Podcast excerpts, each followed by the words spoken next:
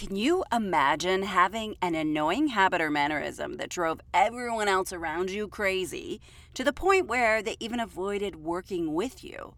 And no one ever had the courage to give you feedback about it.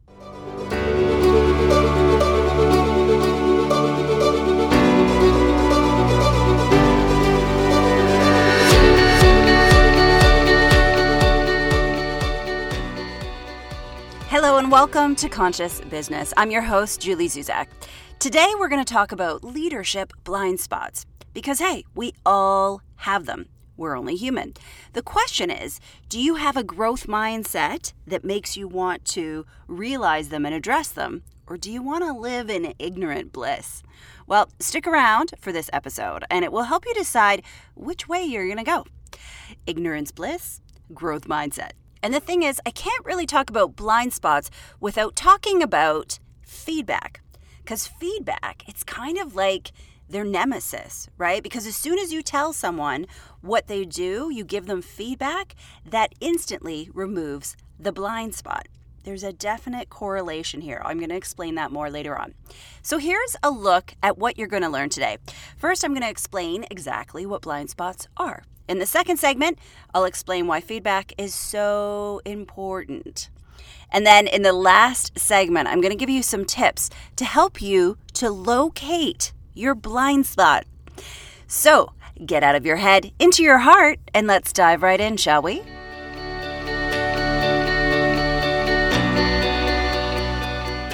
So let's start with the tough love. We all have blind spots. We do. We all have blind spots. I have them.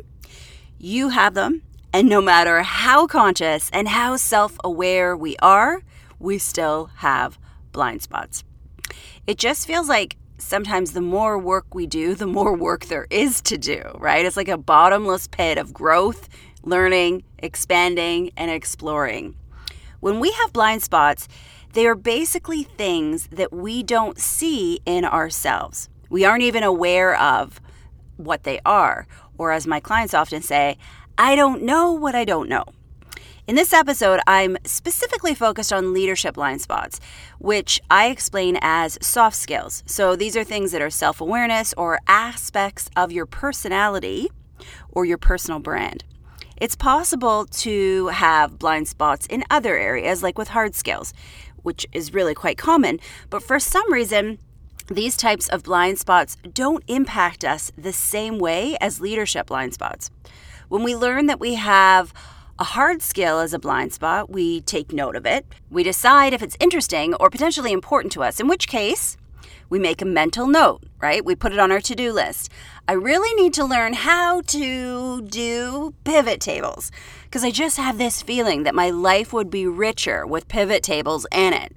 And when we see other people working at their pivot tables, you know, we might gaze at them longingly, wondering if their life is actually more fulfilling than ours.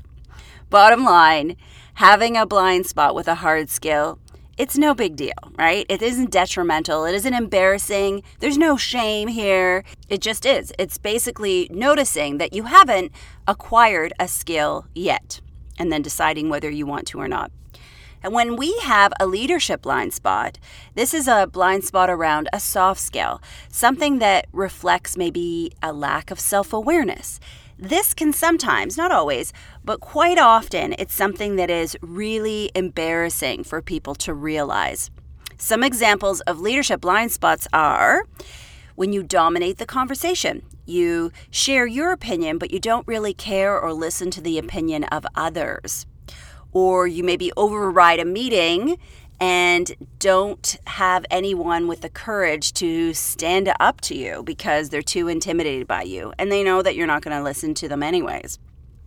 Another blind spot would be constantly playing the contrarian. So, consistently disagreeing with everyone else for the sake of disagreeing. I personally find this really frustrating with people. Now, another leadership blind spot is not being able to self promote. This one's really common. When I talk about self promotion with clients, they often give me this death stare like, you have got to be kidding. I don't self promote. That's for all those other self centered, self absorbed, obnoxious people. I don't need to self promote. But here's a little tough love, a little quick note on self promotion. if you are one of these overly humble people who thinks that your hard work speaks for itself and you've got your nose down, you're so focused on over delivering and over producing, and you eventually burn yourself out from working so hard, you're doing it all wrong. You're doing it the hard way. This is one of the biggest misconceptions that I see in the corporate world is this belief that your hard work will speak for itself and that, you know, the promotion fairy is just going to fly by and hand you more money, hand you a promotion, a better job. But truth is, there's no such thing as the promotion fairy. You've got to learn how to be confident and promote yourself in an authentic, aligned way. I think we'll talk about that in a future episode. That's been a big theme that is coming up. And so often people avoid it because they think that they're going to instantly turn obnoxious if they start to self promote. But it doesn't have to be that way.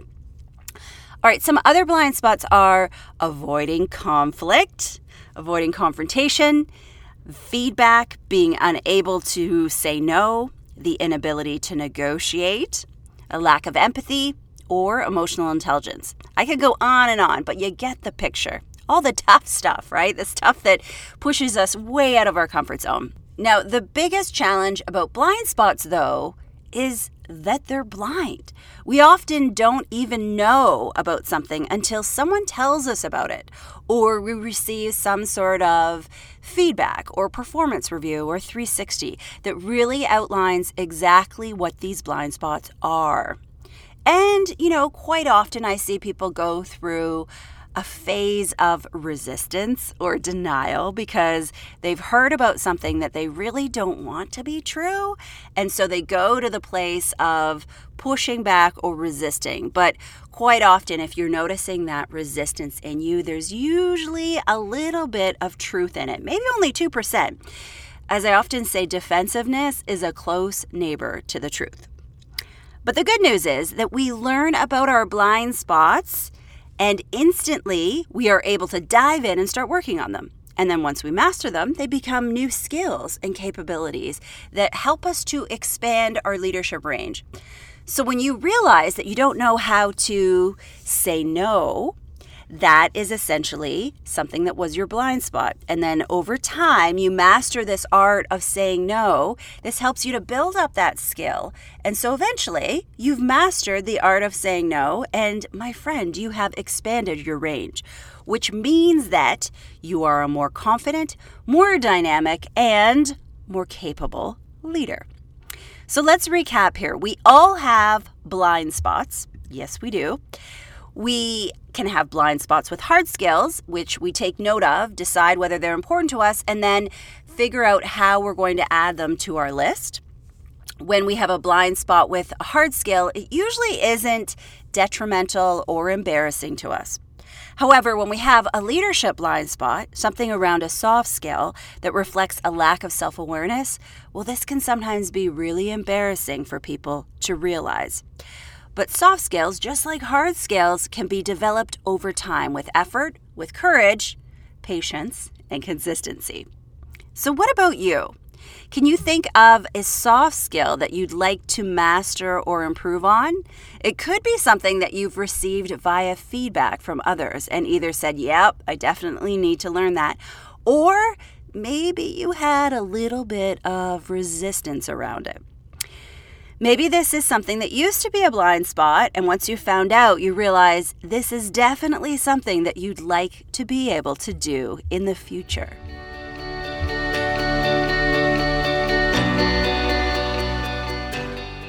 So, in the intro at the top of this episode, I made a claim that the nemesis to blind spots is feedback. And so let's keep it real. Sometimes I know that it can be uncomfortable to give someone feedback. So we avoid it, or we resist, or procrastinate on it. But here's the deal we are not doing anyone any favors when we avoid giving them feedback. We think that we're sparing them discomfort, but we're not. Quite often, when you have that resistance, it's more about you than it is about them.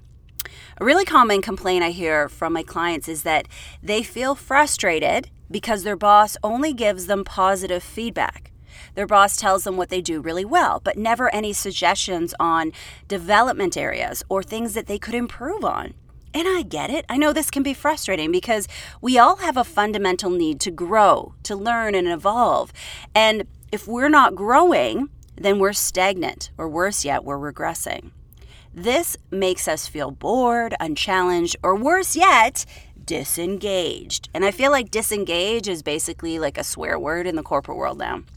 Employee disengagement is at an all time high. So I have to pause here for a second and give credit to my clients for this episode, definitely dedicating this episode to my clients because, as often happens, there is a theme over a couple week period where a bunch of clients are struggling with the same thing. In this instance, it was them struggling to give feedback to their employees.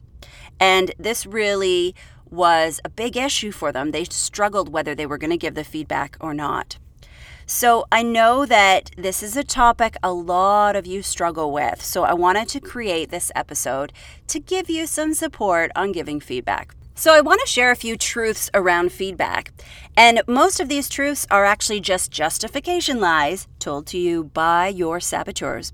And they are so sneaky when they make up these lies. They make you believe that these lies are actually true. But we're going to together right now, make them conscious once and for all. And as I go through this list, I want you to really listen at a deep level. Take note if any of these justification lies sound a little bit familiar to you. I have three truths for you I'm going to share. Here we go. Number one it is that giving feedback is kind. Giving feedback is kind. Now, the justification lie here is that, you know, we're going to be really mean if we hurt someone's feelings by telling them the truth but this couldn't be any more inaccurate. Giving feedback shows that you care. It shows that you want someone to grow and learn. It proves to them that, hey, you care enough to really reflect on them and the potential leader that you want them to grow into, and you've noticed what those gaps are and you want to share them. You're even willing to go through a little bit of an uncomfortable conversation to deliver them this feedback. So giving feedback is kind, not mean. The second truth is that sometimes people need to hear something seven times before it actually sinks in.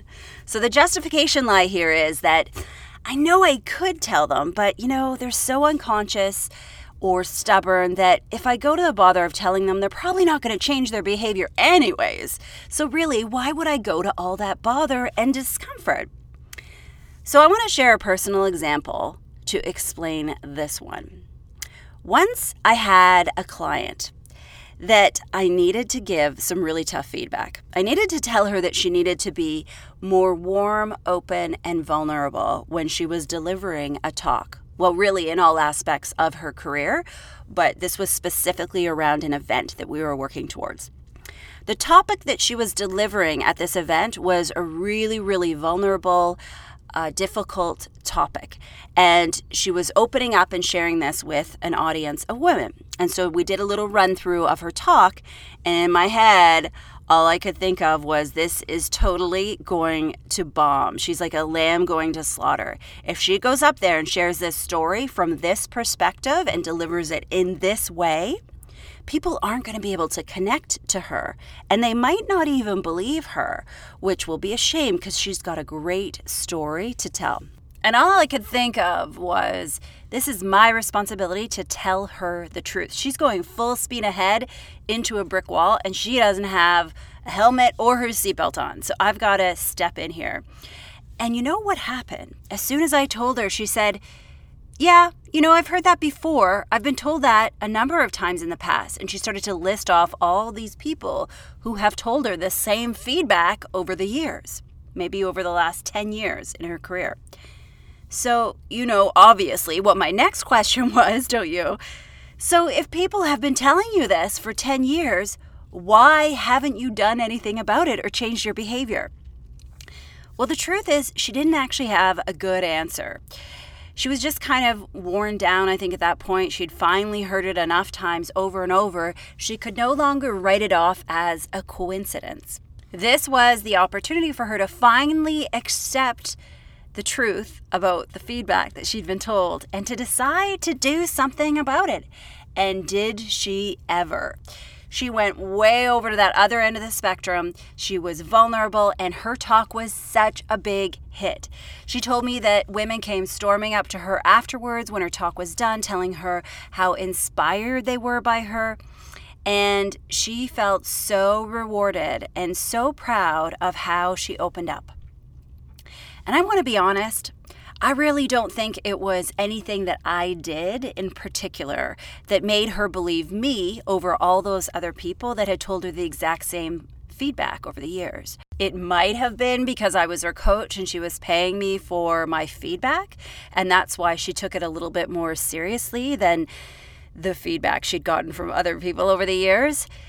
But I happen to think that in this scenario, it's just a matter of hearing something a number of times over and over. And you know, when we hear it the first time, we can sort of write it off. When we hear it the second time, it can be, oh, a coincidence that someone else said the exact same thing. We can't imagine why they would say it.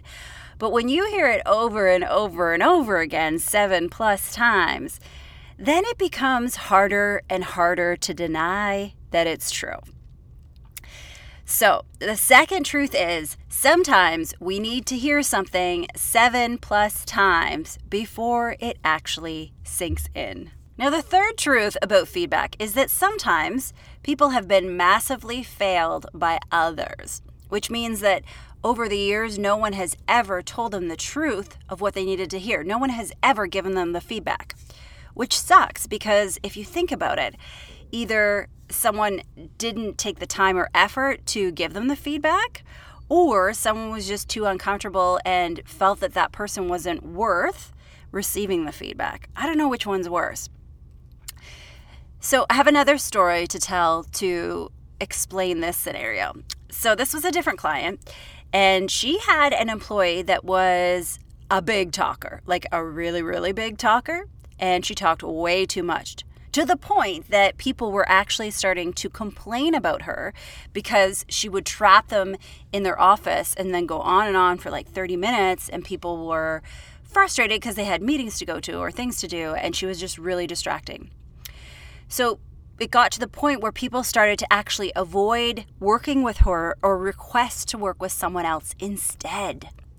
Now, what made this situation complicated is that this employee was only a few years away from her retirement. Seriously. So she had been this big talker her entire career, and no one ever told her. Or maybe they told her, but not in a way that really communicated how important it was, enough to inspire her to change her behavior. So there's a lot of justification lies here, like, why do we really need to bother with this now? Right? She's only a couple years away from retirement. Why would we rock the boat? No one else ever bothered to tell her. And the big justification lie is if I tell her now, isn't she going to feel shame that she has been like this over all these years and no one has ever told her? So, yeah, these are really valid considerations, right? But they are not excuses. Just because every single boss that this employee has ever had over the years has consistently failed her does not give you permission to fail her too. Can you imagine having an annoying habit like that or a blind spot? Or a mannerism that drove everyone else crazy to the point where they avoided working with you, and no one, no one had the courage to give you feedback about it. I don't know about you, but I would be pretty disappointed. You owe it to her to tell her. And my client did just that. And the employee was so grateful. She wasn't ashamed at all. And the feedback actually helped to really improve their relationship too. So, the third truth about feedback is that sometimes people have been massively failed by others.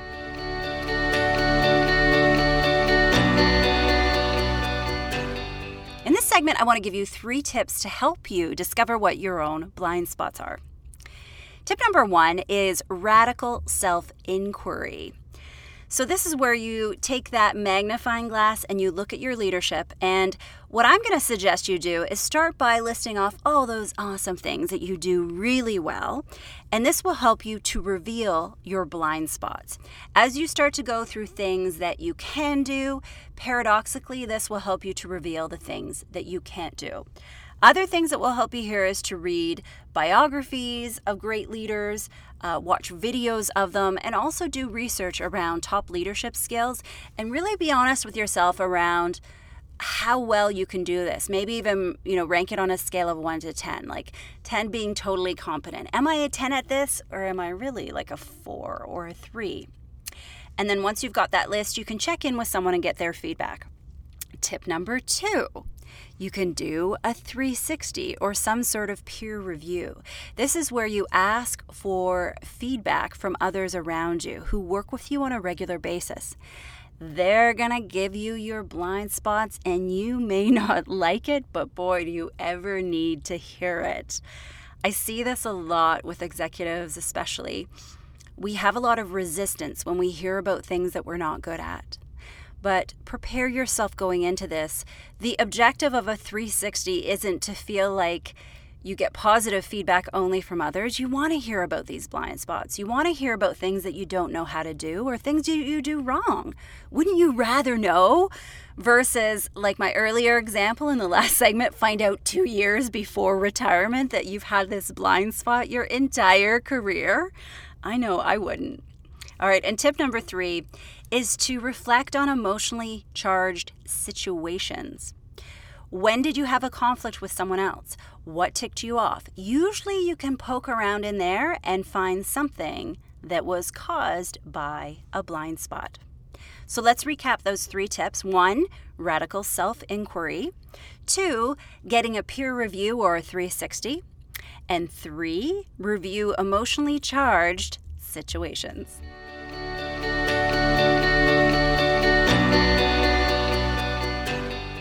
All right, it's time to start wrapping up this episode on blind spots and feedback. Remember, we all have blind spots, all of us. I do, you do, everyone else does. There's no shame in that at all. But take the time to really decide do you want to be the person that has a growth mindset and addresses what your blind spots are and does something about it? Or do you want to live in ignorant bliss for the rest of your life? Or worse yet, find out, but it's just before retirement and you only have two years to redeem yourself. So, really take this time to reflect on who you are, what you do well, and what your blind spots are. Because I promise you, the more that you deep dive, the more that you learn about yourself and realize what you can and can't do, the greater range and capability that you have. And this makes you a more confident, more dynamic, and more powerful leader. And most of all, remember that feedback is always the nemesis to blind spots.